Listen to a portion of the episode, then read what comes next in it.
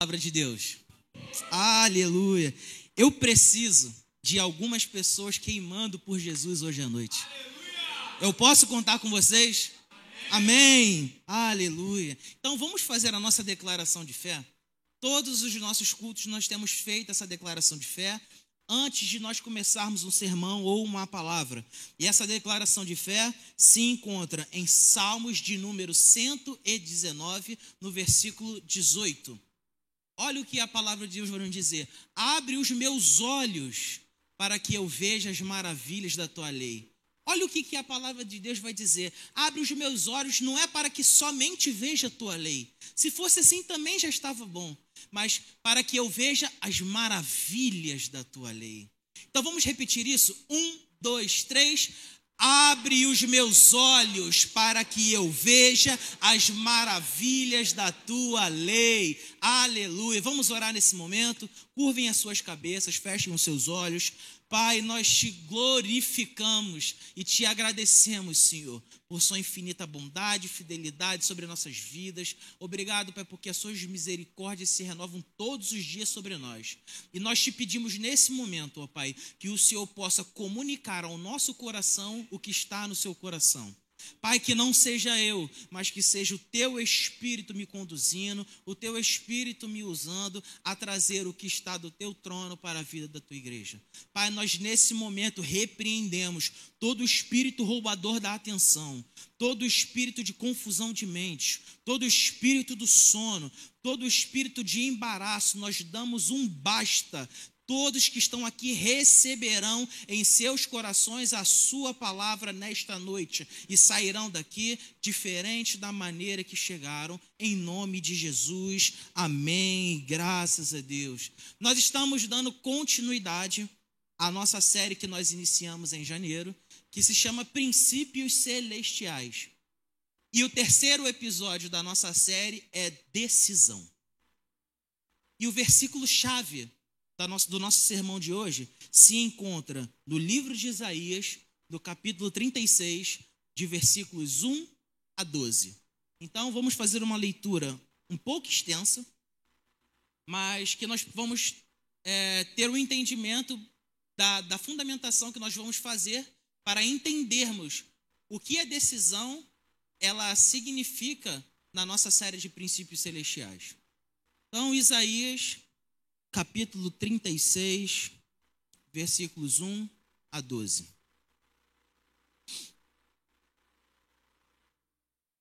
Isaías, de número, de capítulo 36, versículos 1 a 12. Olha o que a palavra de Deus vai nos dizer. Versículo 1: No décimo quarto ano do reinado de Ezequias, Senaqueribe, rei da Assíria, atacou todas as cidades fortificadas de Judá e se apossou delas.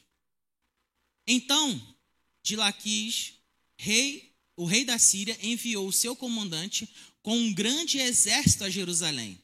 Ao rei Ezequias, quando o comandante parou no aqueduto do açude superior, na estrada que leva ao campo do, lava, do lavadeiro, lavandeiro.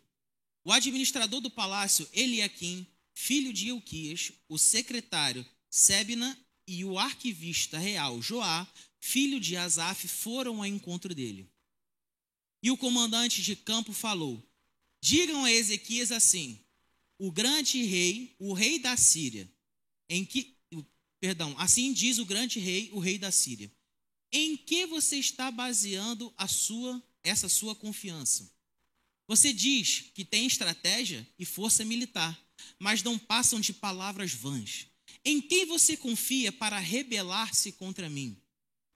Pois veja, agora está você está confiando no Egito, aquela cana esmagada que fura a mão de quem nela se apoia.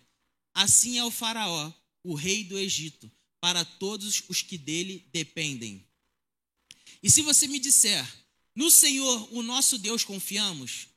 Não são dele os altos e os altares que Ezequias removeu, dizendo a Judá e a Jerusalém: Vocês devem adorar aqui, diante deste altar? Versículo 8. Faça agora um acordo com o meu senhor, o rei da Síria. Eu darei a vocês dois mil cavalos, se você puder pôr cavaleiros nele. Como então você poderá repelir um só dos menores oficiais do meu senhor, confiando o que o Egito dará a vocês, a você carros e cavaleiros? Além disso, você pensa que vim atacar e destruir essa nação sem o Senhor? O próprio Senhor me mandou marchar contra esta nação e destruí-la. Então Eliaquim, Sebna e Joá disseram ao comandante: Por favor, fala com os teus servos em aramaico, pois entendemos essa língua. Não fales em hebraico, pois assim o povo que está sobre os muros entenderá.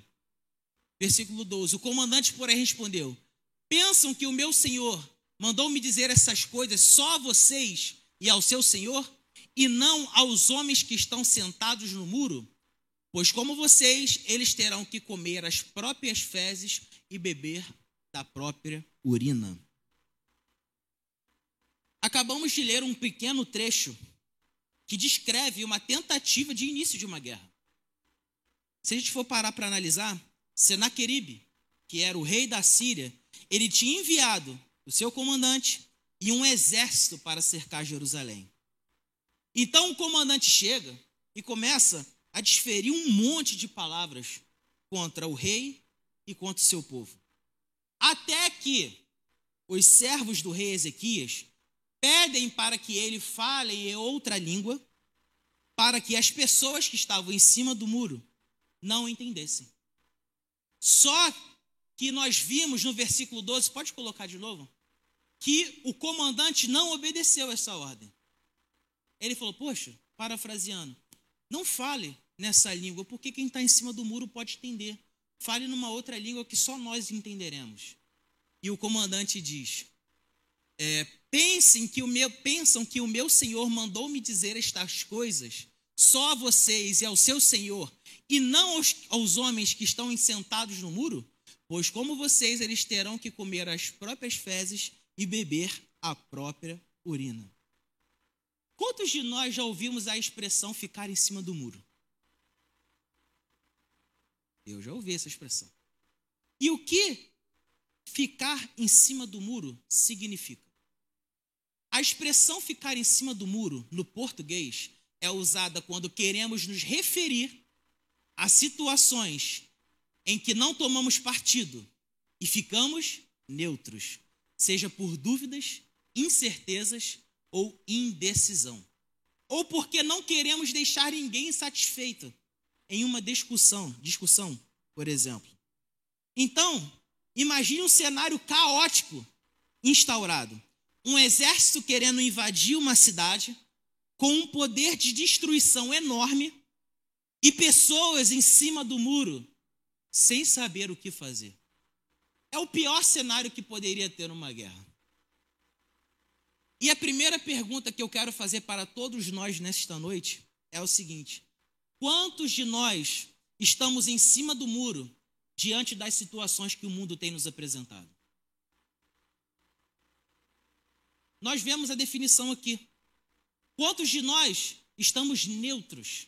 Quantos de nós estamos incertos? Quantos de nós estamos indecisos mediante todas as ocasiões que o mundo está nos oferecendo?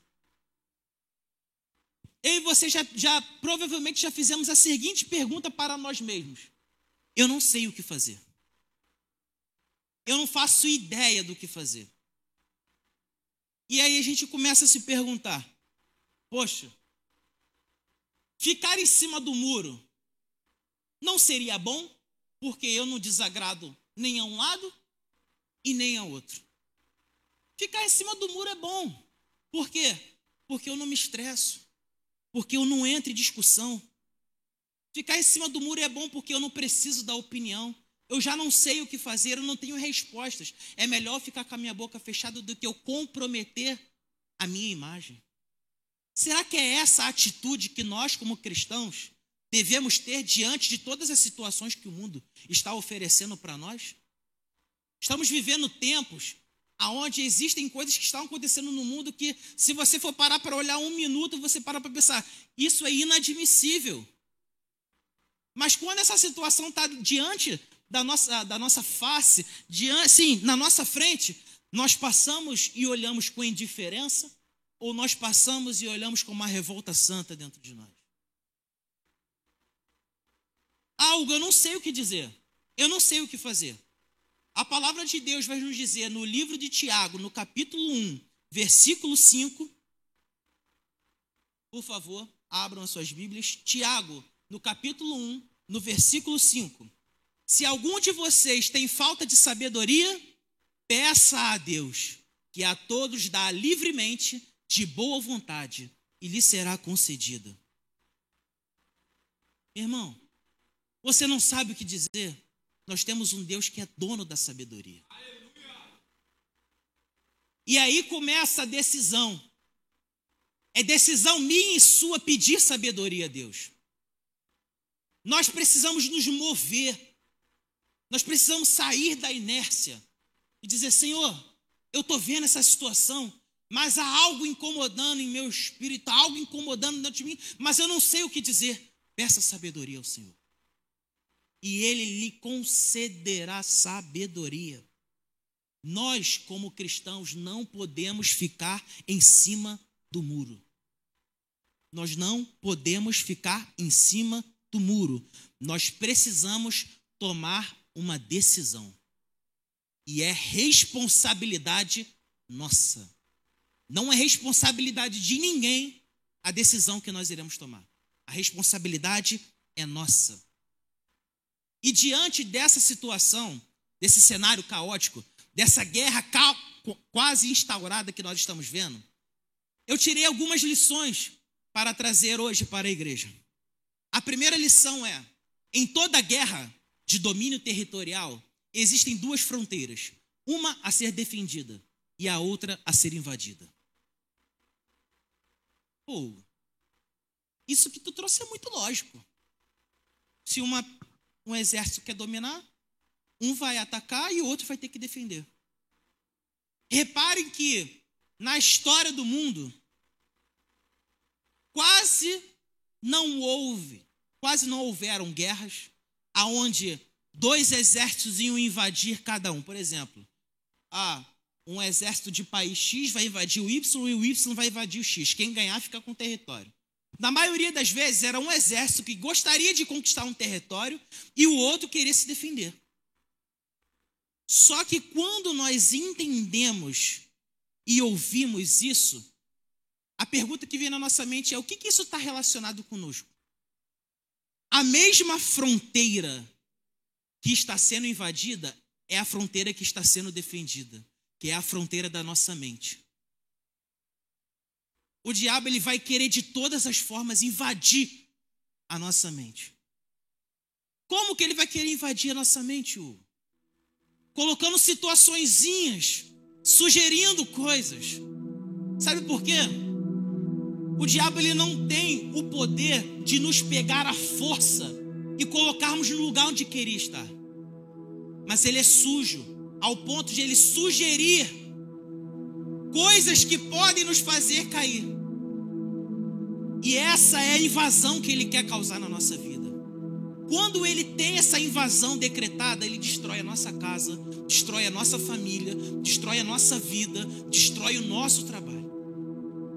Só que hoje, Deus está comunicando aos nossos corações: a decisão de defender a fronteira da sua mente é minha e sua. É minha e sua. O diabo ele não vai desistir de acabar com nossas vidas. Ele está aí, pronto para matar, roubar e destruir. Mas é dever nosso defender as fronteiras da nossa mente. É dever nosso defender as fronteiras da nossa família. É dever nosso defender as fronteiras da nossa casa. É dever meu e é dever seu. Olha o que vai dizer em Tiago, no capítulo 4, versículo 7. Tiago, capítulo 4, versículo 7. Portanto, submetam-se a Deus Resistam ao diabo e ele fugirá de vocês. Numa guerra, Quem se defende melhor vence. E é o que está relacionado com a palavra de Deus. Numa guerra espiritual, aquele que está revestido com a sua armadura vence. Aquele que está defendendo os ataques do inimigo com a palavra de Deus vence. Mas o dever de defender é meu e seu. Porque a vitória da cruz foi a garantia da nossa vitória. Só que o papel, nosso papel é resistir, é defender. Todos os dias vão vir ataque do inimigo. Não pense que ele vai querer desistir da nossa vida. Da mesma forma que Deus não desiste de nós para nos trazer para o reino do seu amor, o diabo não vai desistir de nós para levarmos para o reino do inferno. Mas é dever meu e seu resistir às investidas do inimigo. Agora a pergunta que eu faço para todos nós nessa noite é: por que, que nós estamos em cima do muro aonde nós não estamos exercendo a autoridade conquistada na cruz para a nossa vida? Não há mais tempo para nós nos sujeitarmos às investidas do diabo. Estamos perdendo o melhor de Deus nessa terra, por quê? Porque não há uma decisão em nos colocarmos em pé como pessoas que servem a Deus, pessoas que têm a palavra de Deus impressa no seu coração e dizer: Diabo, você não tem poder sobre minha vida, você não tem poder sobre minha casa. Essas propostas, essas sugestões que você tem me oferecido, eu não aceito, porque o Deus a quem eu sirvo tem o melhor para mim. Nós não podemos deixar de decidir defender as fronteiras da nossa vida. O que hoje tem acontecido? Se você chega num lugar e alguém diz para você, Hugo, esse carro aqui é seu. Poxa, que maravilha, glória a Deus, eu recebo essa, essa, essa declaração. Mas Hugo, esse carro aqui é seu. Beleza. Vou sair com a minha esposa. Amor, vamos pedir um Uber. Mas e o carro que disseram que era meu? Sabe o que está acontecendo hoje? Nós não estamos tomando posse daquilo que já foi conquistado para nós. Meu irmão, nós não somos merecedores de nada. Nunca fomos e nunca seremos. Mas nós temos direito e esse direito foi conquistado na cruz. Só que o falecido Drummond Lacerda já dizia: as bênçãos do Senhor já estão prontas nas regiões celestiais, mas está esperando o nosso crescimento e maturidade para alcançá-las. Sabe o que está faltando? Eu e você termos a consciência de filhos de dizer: o que foi conquistado na cruz é meu, e eu tomo posse, e eu vou, e aqui, ó, diabo, eu estou esfregando na tua cara. Deus, ele me garantiu vitória, me garantiu saúde, me garantiu provisão, e não é você que vai me dizer o contrário. Só que por que nós estamos ainda ficando em cima do muro? Algo, mas poxa, ficar em cima do muro me, me livra de várias coisas que eu preciso fazer. Meu irmão, Deus ele não divide mundos. Deus ele não divide amizades. Deus ele nos quer por completo. E é isso que nós precisamos entender. Romanos, no capítulo 8, versículos 36 ao 37, vai dizer o seguinte: Por amor de ti, enfrentamos a morte todos os dias Somos considerados como ovelhas destinadas ao matadouro. Mas em todas as coisas, somos mais que vencedores por meio daquele que nos amou. Meu irmão, por que, que a gente quer viver uma vida derrotada? Por que, que a gente quer viver uma vida de miséria?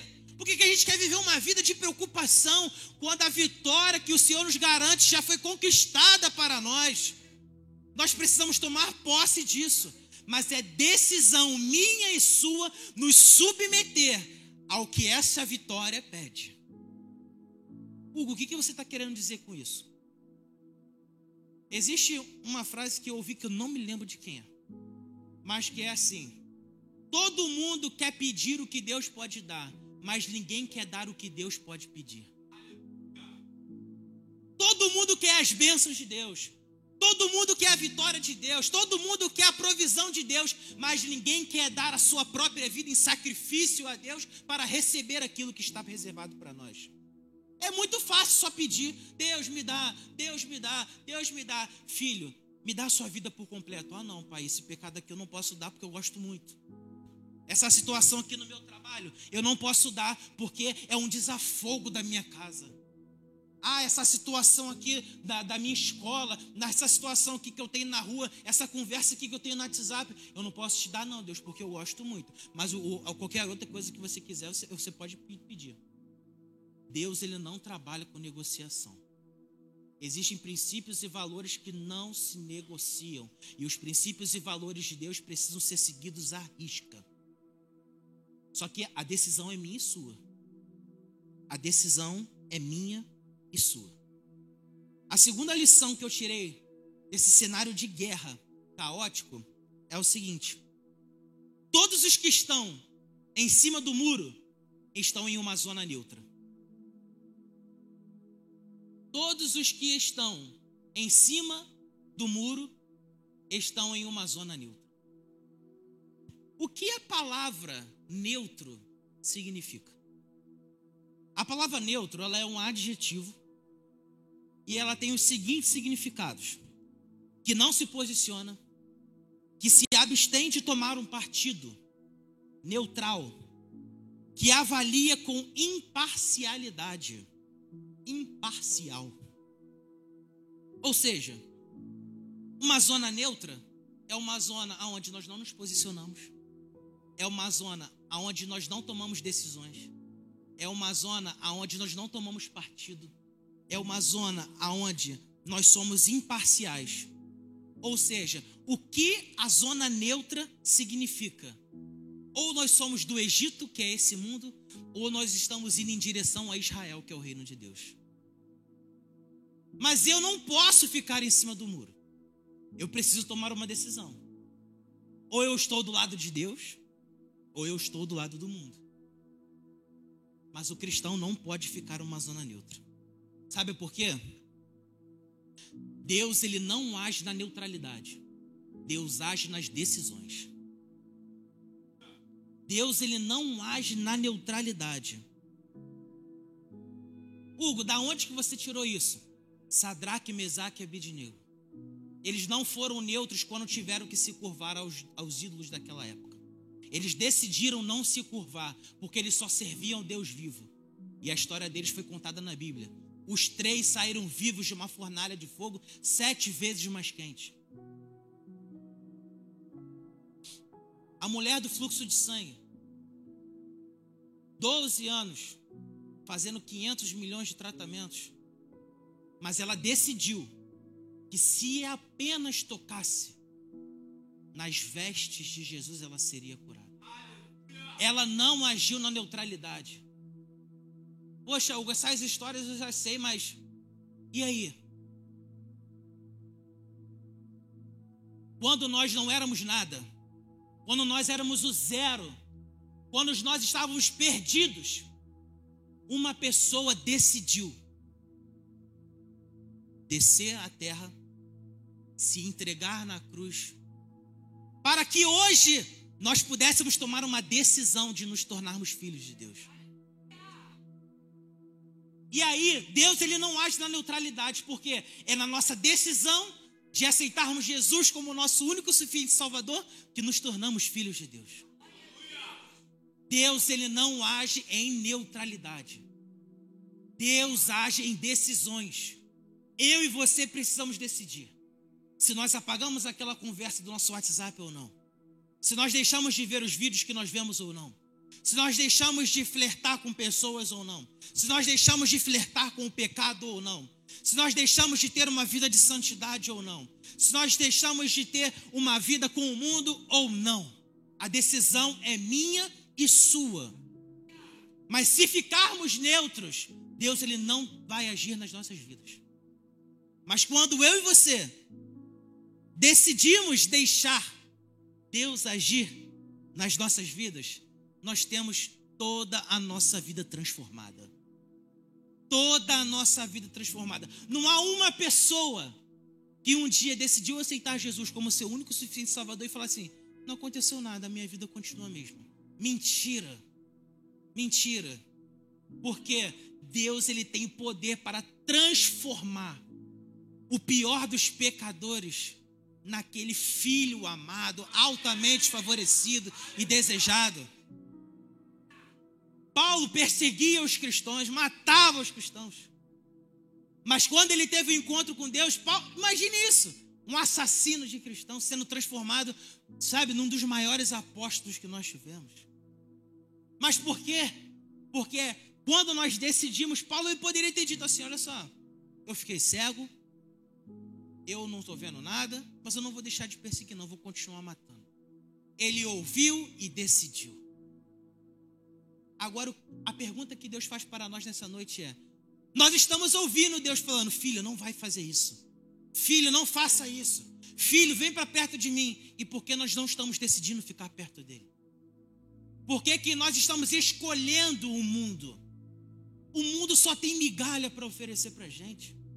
Existe um banquete celestial preparado, já pronto para as nossas vidas. E por que, que a gente está escolhendo as migalhas que o mundo está oferecendo? É um belo prazer momentâneo, mas a vida que temos com Deus ela é eterna. A vida que nós temos com Deus debaixo do centro da Sua vontade nos faz viver o melhor que Ele tem para nós nessa terra. Nós precisamos tomar uma decisão deixar Ele ser o rei de nossas vidas. Hugo, por que deixar Ele ser o rei de nossas vidas? Existem coisas que estão tomando o lugar de Deus em nosso coração. Pecados de estimação que a gente está carregando há muito tempo. Nós precisamos decidir. Basta. Não há mais nada em mim. Eu quero uma nova vida com Deus. Irmão, não vai ser fácil, não. Vou te falar, não vai ser fácil. Você decidir largar o mundo não vai ser fácil. O mundo é muito atrativo, o mundo é muito brilhoso. Só que vale muito a pena oferecer a sua vida em sacrifício para viver o melhor de Deus. Muito a pena. Não sou eu que estou dizendo isso. Romanos 12, versículos 1 e 2. Romanos 12, versículos 1 e 2. Olha o que a palavra de Deus vai dizer. Portanto, irmãos, rogo pelas misericórdias de Deus que se ofereçam em sacrifício vivo, santo e agradável a Deus. Este é o culto racional de vocês. Olha o versículo 2. Todo mundo olha só o versículo 2. Não se amoldem ao padrão deste mundo. Não se transforme, é, mas se transformem pela renovação da sua mente, para que sejam capazes de experimentar e comprovar a boa, agradável e perfeita vontade de Deus. Mas antes, no versículo 1, pode voltar, por favor, vai dizer o seguinte: portanto, irmãos, eu rogo pelas misericórdias de Deus. Acrescenta uma palavra aqui, ó que, se, que, se que vocês se decidam em oferecerem sacrifício vivo. O versículo 2 é um complemento do versículo 1. Um. Eu vou experimentar a boa, perfeita e agradável vontade de Deus? Eu vou. A minha mente vai ser renovada pela palavra de Deus? Vai, mas eu preciso oferecer a minha vida como um sacrifício santo e agradável a Deus. E oferecer a minha vida em sacrifício santo e agradável a Deus é eu rejeitar todos os dias a vontade desse mundo para viver a vontade de Deus. Rejeitar, sabe o que é rejeitar? É sentir nojo, é cuspir, é jogar fora.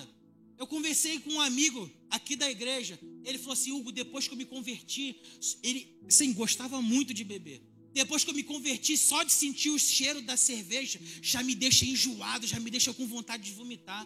É isso que nós temos que ter por inferno, pelo diabo, repulsa. Assim, meu Deus, que nojo que eu tenho. Que nojo que eu tenho dessas conversas, que nojo que eu tenho dessas situações, que nojo que eu tenho dessas propostas. Deus tem muito mais para oferecer para a minha vida do que o diabo para me oferecer. Decisão, fala para o irmão que está do seu lado: decisão. Decisão. Aleluia.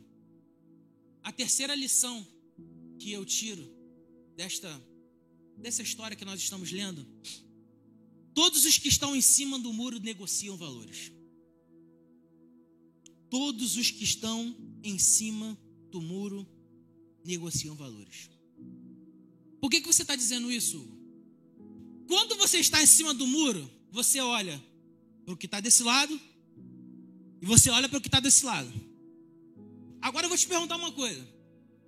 Você se inscreveu em duas empresas para uma proposta de emprego.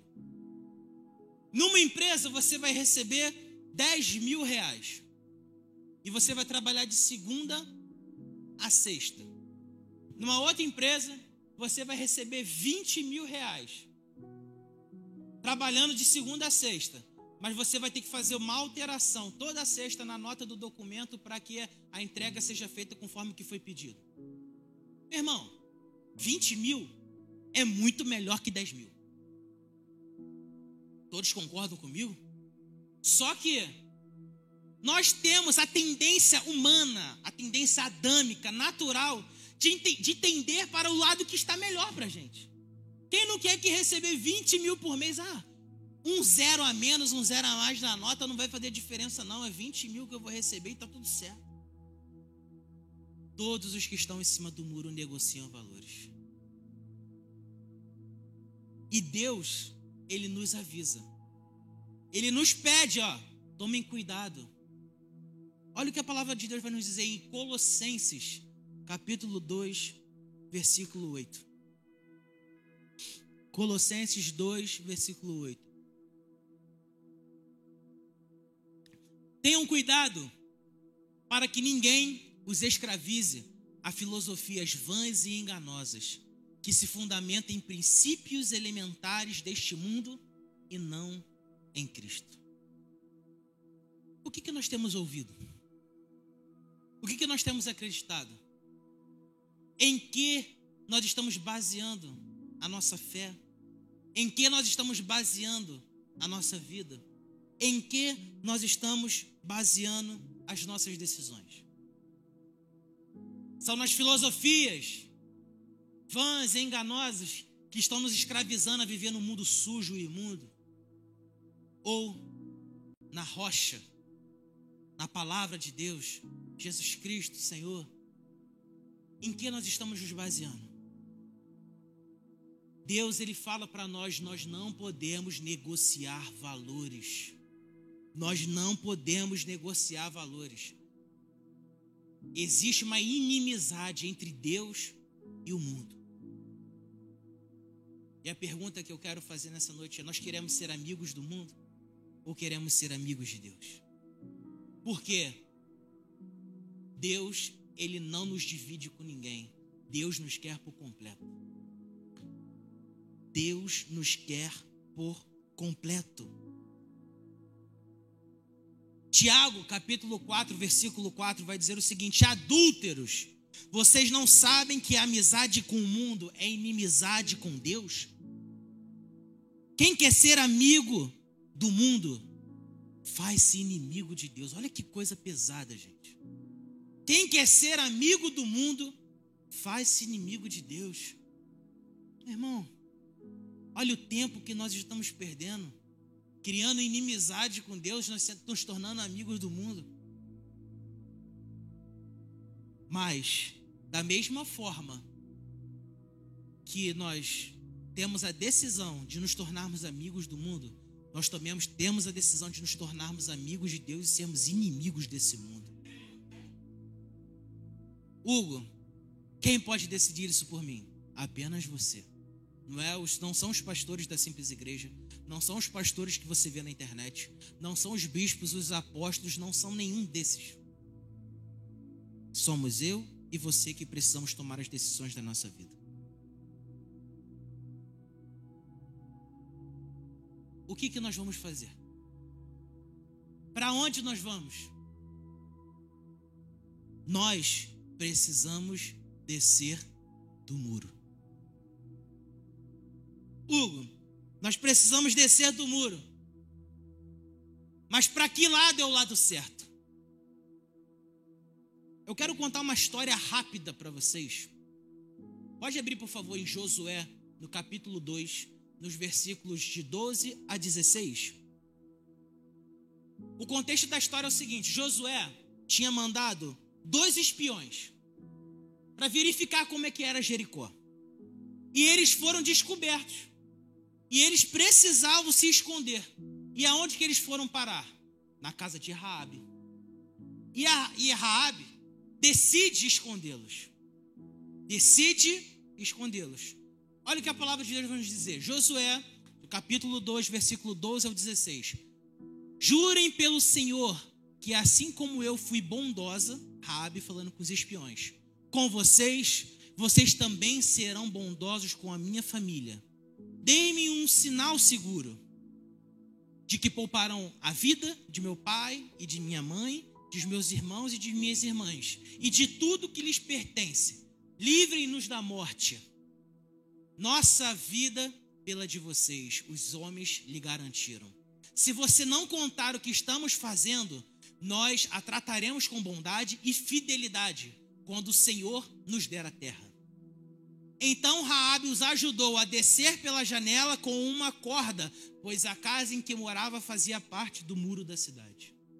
E lhes disse: Vão para aquela montanha, para que os perseguidores não os encontrem. Escondam-se lá por três dias, até que eles voltem. Por três dias, até que, ele, até que eles voltem. Depois poderão seguir o caminho. Reparem que Raabe ajudou os espiões a descerem do muro e fugirem. Pega essa visão. No momento em que Raabe decide ajudar os espiões que Josué tinha enviado para verificar a cidade, Raabe ela desce do muro. Ela toma uma decisão. Ela estava ali, sujeita a, aos comandos do rei daquela cidade. Mas no momento em que ela decide ajudar os espiões, ela desce do muro. E sabe qual é o final dessa história? Depois de tudo ter acontecido, as muralhas de Jericó caíram. Josué entrou com o seu exército e deu a ordem: matem todos a fio da espada. Não sobra ninguém. Sobrou alguém? Sobrou. A família de Raabe foi salva. Por quê? Porque ela decidiu ajudar aqueles espiões. Quando eu e você decidimos descer do muro, Deus tem algo extraordinário preparado para nós. Para a vida de Raabe, foi a continuidade da sua família, dos seus pais, mãe, irmãos, irmãos, da sua vida. E depois tudo aquilo que Deus preparou para ela. Por quê? Porque daquele momento em diante, ela estava junto com o povo de Deus, ela teve aquele momento. Fala para a pessoa que está do seu lado. O extraordinário de Deus está esperando a minha decisão.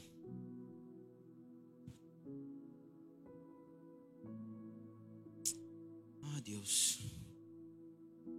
Todos que estão em cima do muro, pensem comigo, são portadores de duas visões. Você está sentado em cima do muro, você olha para cá, você vê o que tem aqui. Você olha para lá, você vê o que está desse lado. Quando nós estamos em cima do muro, pega isso aqui. Toda visão determina a nossa conduta. Toda visão determina a nossa conduta. Ou seja, se eu estou vendo que tá uma guerra instaurada desse lado, com mortes e mortes acontecendo, e aqui está calmo e tranquilo, para onde que eu vou? Para onde está calmo e tranquilo. Por quê? A minha conduta foi determinada pelo que eu vi.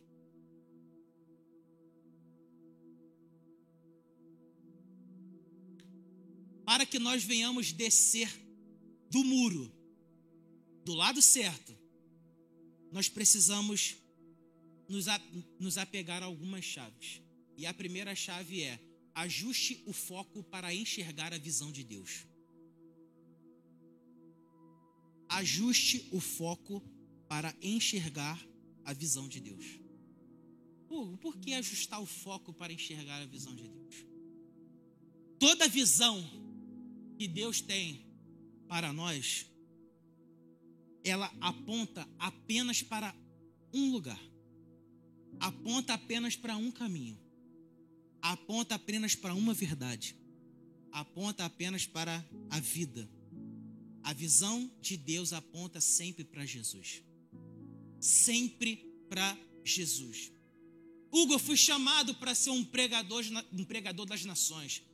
E aí todo, todo o seu discurso, né, em cima do altar fala sobre você, você, as experiências que você teve, o quanto você estudou, os lugares que você foi e aonde que está Jesus nessa história. Poxa, Hugo, eu estou indo para esse lugar, para esse trabalho que vai fazer isso, isso, isso. Mas será que é Jesus que está dizendo para você ir para aquele lugar? Nem sempre aquilo que nós achamos que é o melhor para as nossas vidas é o melhor de Deus para as nossas vidas. Às vezes a gente acha, ah, isso aqui é muito bom para mim, isso aqui é muito bom para minha família, mas não estamos decidindo, não estamos decidindo perguntar à pessoa do Espírito Santo que habita dentro de nós, Espírito Santo, este é o melhor para a minha família? Nós recebemos o nosso trabalho e eu, será que a gente fala, Espírito Santo, como o Senhor quer que nós venhamos usar as nossas finanças? Espírito Santo, eu estou aqui fazendo esse curso para essa faculdade. Mas realmente é esse curso para onde o Senhor quer me usar nas esferas da sociedade? Nós precisamos ajustar a nossa visão. Hugo, como eu ajusto a minha visão?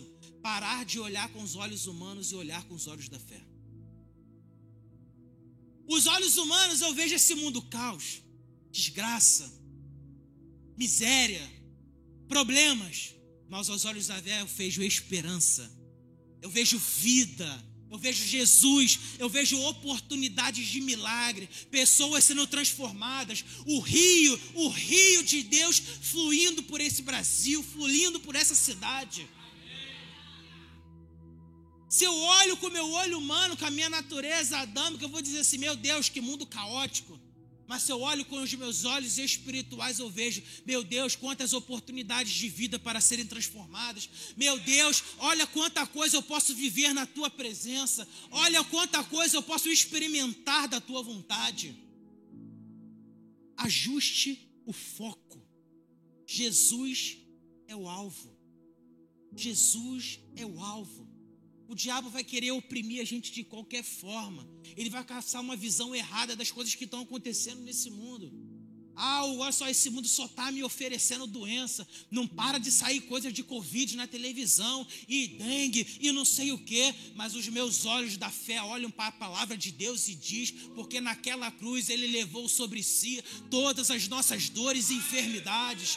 O castigo que nos trouxe a paz estava sobre ele, e por suas pisaduras fomos sarados, meu irmão. A cura foi conquistada para as nossas vidas.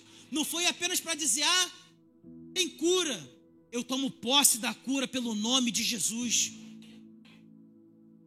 O diabo vai querer oprimir a nossa mente, meu irmão.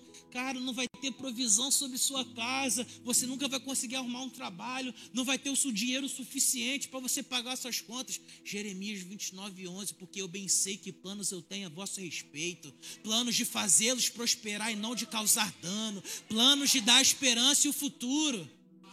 O diabo vai querer passar uma visão. Olha só, tua família vai morrer, tua casa vai morrer, você nunca vai ser nada, você nunca vai acontecer nada na sua vida. Lucas 10, 19, porque eu lhes dei autoridade para pisar sobre cobras e escorpiões irmão, a autoridade está sobre mim, sobre você. Se levanta como um atalaia da sua casa. Se levanta como um guerreiro do Senhor. Fala assim: na minha casa não. Pela autoridade do nome do Senhor Jesus Cristo, eu digo: vai embora, Satanás, porque a minha família pertence ao Senhor, a minha casa pertence ao Senhor, a minha vida pertence ao Senhor.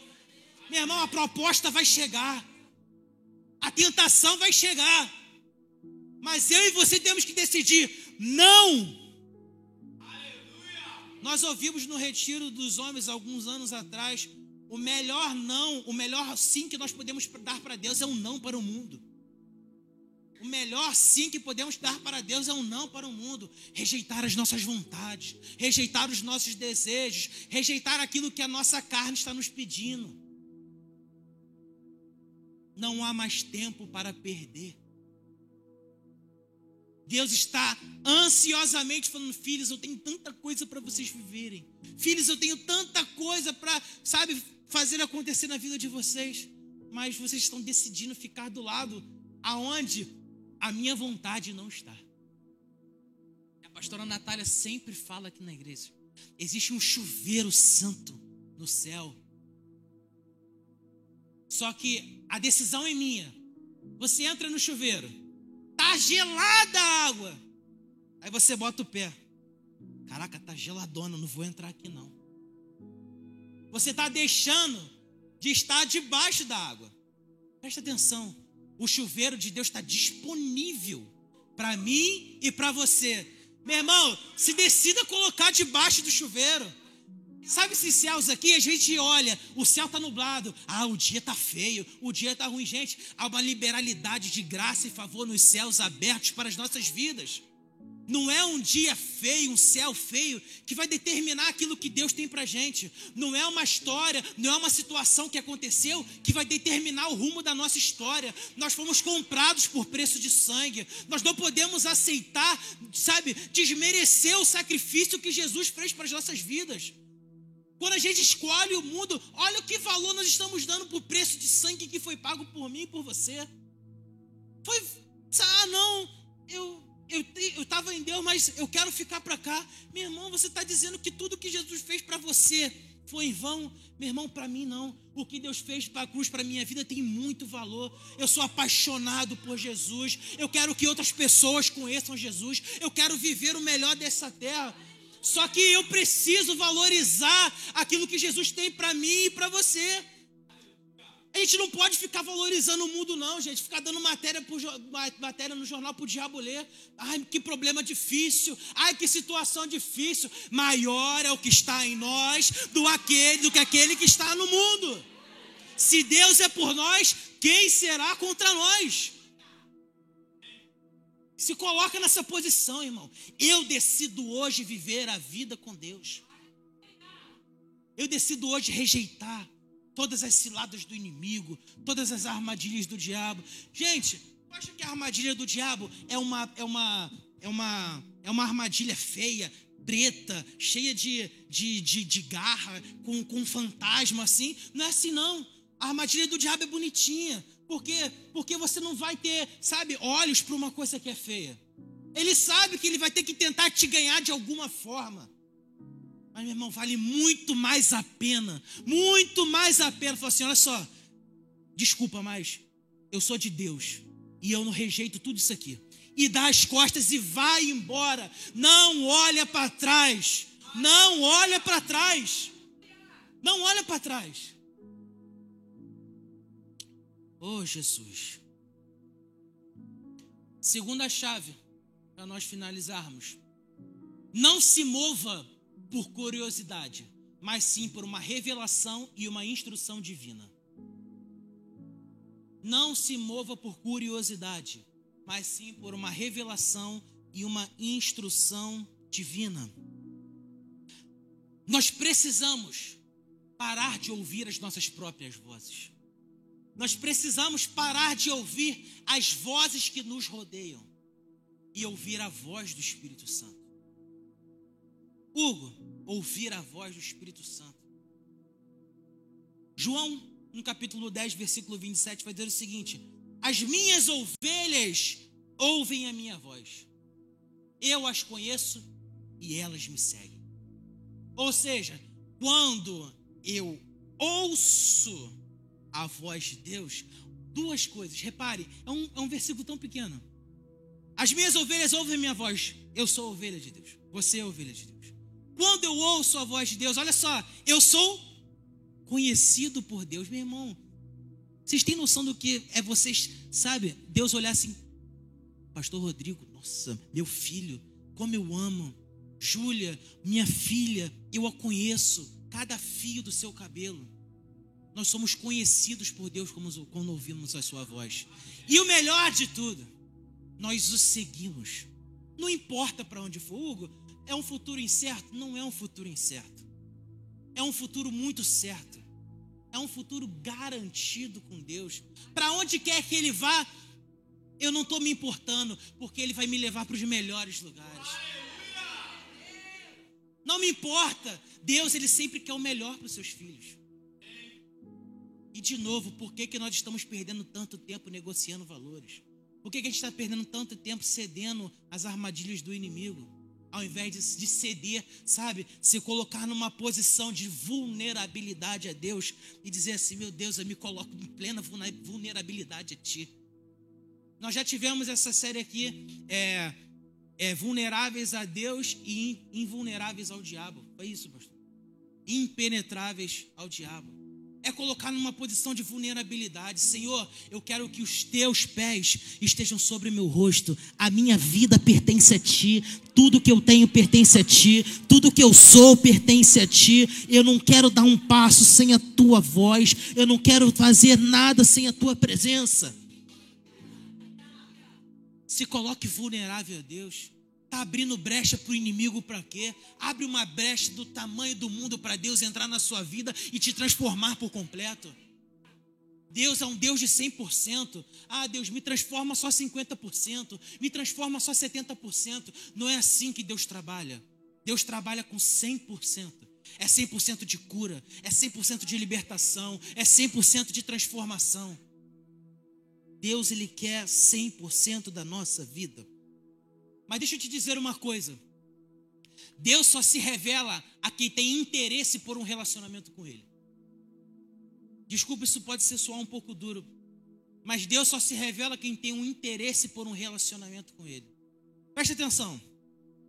Imagine que eu estou com um amigo e um amigo ele tem, sabe, várias coisas para me falar. Várias, várias coisas. Mas eu não procuro. Como eu vou saber o que ele tem para falar para mim se eu não procuro ele? Como eu vou saber o que Deus tem para minha vida se eu não o procuro? Como eu vou saber o que o Espírito Santo quer me dizer se eu não o procuro? Como eu vou saber distinguir o que é uma voz do mundo e o que é a voz do Espírito Santo se eu passo pouco tempo com o Espírito Santo e muito tempo com o mundo? Nós já estivemos, já tivemos aqui sabe, uma série onde nós dizemos para nós combatermos uma grande mentira, nós precisamos ter uma grande verdade. Para nós combatermos a voz do mundo, nós precisamos saber a voz do Espírito Santo. E como que eu faço isso? Gastando tempo com o Espírito Santo. Irmão, para, para um pouco de gastar duas, três horas nisso aqui. Por favor, Gasta duas e três horas nisso aqui. A palavra de Deus. Falei isso no culto passado. É o único livro que o autor está do nosso lado acompanhando a nossa leitura. E por que, que a gente está mais preocupado com o que acontece lá fora do mundo, com o que acontece dentro do reino? Nós precisamos tomar essa decisão. Abre mão, gente. Abre mão. Billy Graham já dizia: Eu li o final da Bíblia, vai dar tudo certo. Para de achar que vai dar tudo errado na tua vida. Deus ele tem um futuro garantido para mim e para você. Presta atenção. Deus só se revela quem tem interesse por um relacionamento com Ele. E nós precisamos de revelação e instrução de Deus. As duas coisas precisam andar assim, ó, lado a lado. Por quê? Revelação sem instrução é a mesma coisa que indiferença. Revelação sem instrução é indiferença. E instrução sem revelação é inércia. Hugo, o que você quer dizer com isso? Eu tenho uma revelação de Deus. Eu sei qual é o, o, o final. Eu sei o que vai acontecer. Mas se eu não tiver uma instrução, não vai fazer diferença para a minha vida. Eu apenas estar com a revelação e não ter os passos em direção à revelação. Agora, imagine que eu tenho uma instrução. Começa a fazer isso. Começa a fazer aquilo. Mas eu não tenho a revelação, eu vou ficar parado, eu vou ficar na inércia. Por quê? Porque eu não tenho um destino para ir. Hugo, como resolve essa situação? Se você tem uma revelação, você precisa buscar a instrução para ir em direção a essa revelação. Deus está te chamando para ser um missionário, sei lá, num outro país, nos, nos Estados Unidos. Por que, que você não está indo, indo para um curso de inglês para poder fazer uma aula? Deus ele quer que você, sabe, já te disse, ó, você vai ser a pessoa que vai tomar conta das finanças do Brasil. Por que, que ainda não está inscrito numa faculdade de contabilidade? Deus ele está dizendo, filho, eu preciso que você alcance os perdidos, eu preciso que a minha palavra esteja afiada na sua boca. Por que, que não está gastando tempo de devocional, tempo de leitura de Bíblia? A instrução está aqui, ó, filho. Comece a fazer isso. Deus, por qual motivo eu preciso fazer isso? Eu atendo de prontidão às suas ordens, mas por favor, revela-me os segredos do teu coração para a minha vida. Eu preciso buscar a Deus de todas as formas, gente. De todas as formas. Chegou o tempo que nós não podemos mais ficar em cima do muro. É tempo de nós tomarmos as decisões para que as nossas vidas, ó, alavanquem e voem. Algo parece que tem uma bola, uma corrente nos meus pés que está me prendendo, eu não estou conseguindo andar. Meu irmão, corta essas correntes, decide não ser mais arrastado pelas armadilhas do inimigo. Precisa partir de mim, de você, isso, gente. Isaías 30, 21. Quer você se volte para a direita, quer você se volte para a esquerda, uma voz nas suas costas dirá você: Este é o caminho, siga-o. O Espírito Santo está dizendo: Filho, não vai por aqui. Vai por aqui, porque é o melhor que eu tenho para você. Filho, o tempo de qualidade. Por favor, eu preciso me relacionar com você. Qual é a decisão que nós estamos tomando? Coloca na sua cabeça. Eu e você, nós não temos que ficar preocupados Preocupados com o que, Hugo? Ah, porque eu sou tomar essa decisão, o que que fulano vai achar de mim? O que que ciclano vai achar de mim? Poxa, eu tenho um respeito. Se eu tomar essa decisão, eu não vou ter mais esse respeito, meu irmão. Eu não estou preocupado com o que as pessoas vão falar de mim. Eu estou preocupado com os olhos de Deus brilhando sobre a minha vida. Eu estou preocupado com o que Deus vai falar de mim, filho amado em quem eu tenho prazer. Não é o que o diabo vai ficar assim, Ih, ela caiu em mais uma armadilha que eu botei. Não é isso. Chega, gente. Chega. Vamos nos colocar de pé.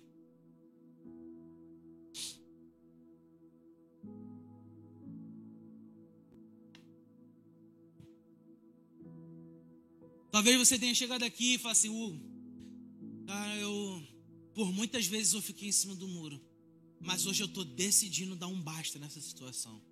Eu não aguento mais fazer a minha família sofrer. Eu não aguento mais fazer, sabe, o meu cônjuge sofrer. Eu não aguento mais viver andando por aí, perambulando, procurando uma solução. Hoje é o dia de você tomar uma decisão. E nós vamos orar nesse momento para que Deus possa nos capacitar com atitude com coragem, com ousadia e fazer os nossos ouvidos estarem aguçados para ouvirmos a direção do Espírito Santo. Deus, nós oramos nesse momento e te pedimos em nome do seu filho Jesus, Senhor, agora que todo medo, que toda indiferença, que toda imparcialidade venha cair por terra agora Chega de negociação de valores com o mundo. Chega de posicionamentos vendidos.